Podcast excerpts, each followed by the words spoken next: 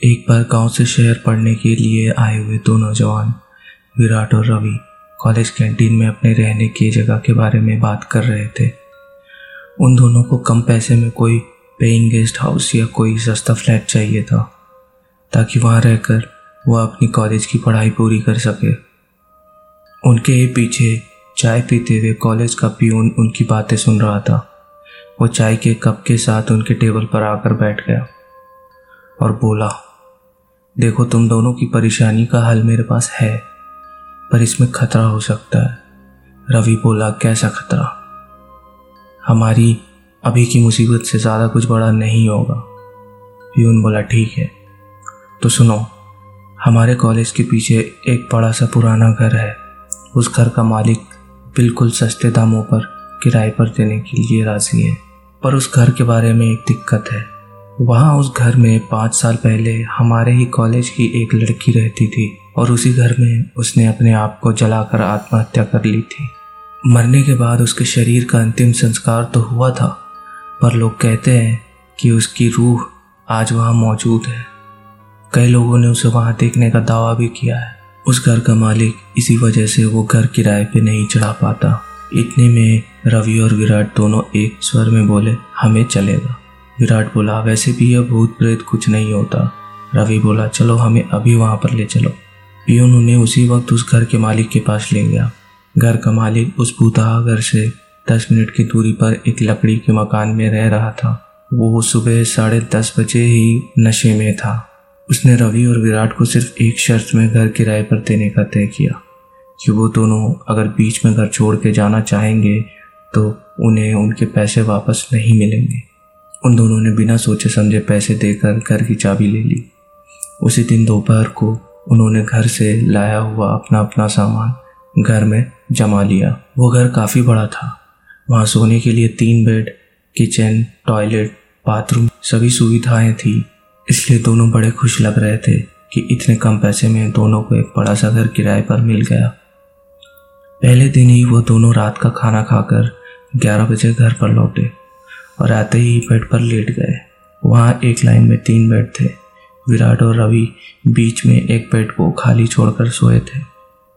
रात को ठीक बारह बजे, रवि नींद से अचानक हड़बड़ा कर उठा और वापस सो गया। उसे ऐसा लगा था कि नींद में ही किसी ने उसका दम घोटने की कोशिश की है। उसके बाद विराट की नींद भी अचानक खुल गई, क्योंकि उसे अचानक इतनी ठंड महसूस हुई थी कि उसके दांत किटकिटाने लगे। उसको ये बात बहुत ही अजीब लगी। उसने कमरे की लाइट जलाकर देखा तो तीसरे बेड पर रवि मस्त एकदम शर्ट निकाल कर पंखे की हवा खाते हुए सो रहा था। पर अभी कुछ देर पहले ठंड की वजह से विराट की हालत खराब हुई थी। उसे बहुत नींद आ रही थी, इसलिए उसने उस बात को अपने दिमाग से निकाला और फिर से लाइट बंद करने के लिए स्विच की तरफ़ हाथ आगे बढ़ाया। पर उसी वक्त विराट की नज़र उन दोनों के बीच वाले बेड पर पड़ी। उसे ऐसा लग रहा था मानो उस पर कोई सो रहा हो। उसे अपनी आँखों के सामने जो दिख रहा है, उस बात को पक्की करने के लिए वो उस बेड के नज़दीक गया। विराट उस बेड पर हाथ फेर कर देखना चाहता था। तभी उसे ऐसा लगा कि उस बेड से अभी अभी कोई नीचे उतर गया हो। उसके मन में अब डर ने जगह बना ली थी। थकावट के कारण वह अपने बेड पर जाकर लेट गया। लेकिन वो जो देखा, उसके बारे में सोचने लगा। कि क्या सच में इस घर में आत्माओं का निवास है? तभी उसी बेड से एक आवाज़ आई, जैसे कि कोई वापस उस पर आके लेट गया हो। अब उसकी दिल की धड़कनें तेज होने लगी थी। कलेजा मानो फट के बाहर निकलने ही वाला था। उसका डर बढ़े नहीं, इसलिए खुद को यकीन दिलाना शुरू किया कि ये सब उसके दिमाग का वहम है। लेकिन उसने बेड से नीचे उतरे बिना आसपास देख ही लिया। बाद में वह आँखों पर पानी मारने के लिए बाथरूम गया था। उसी वक्त वो घर एक विचित्र और डर भरी चीख से गूंज उठा। उस चीख की आवाज़ से रवि आधी नींद से उठकर बाथरूम की ओर दौड़ा।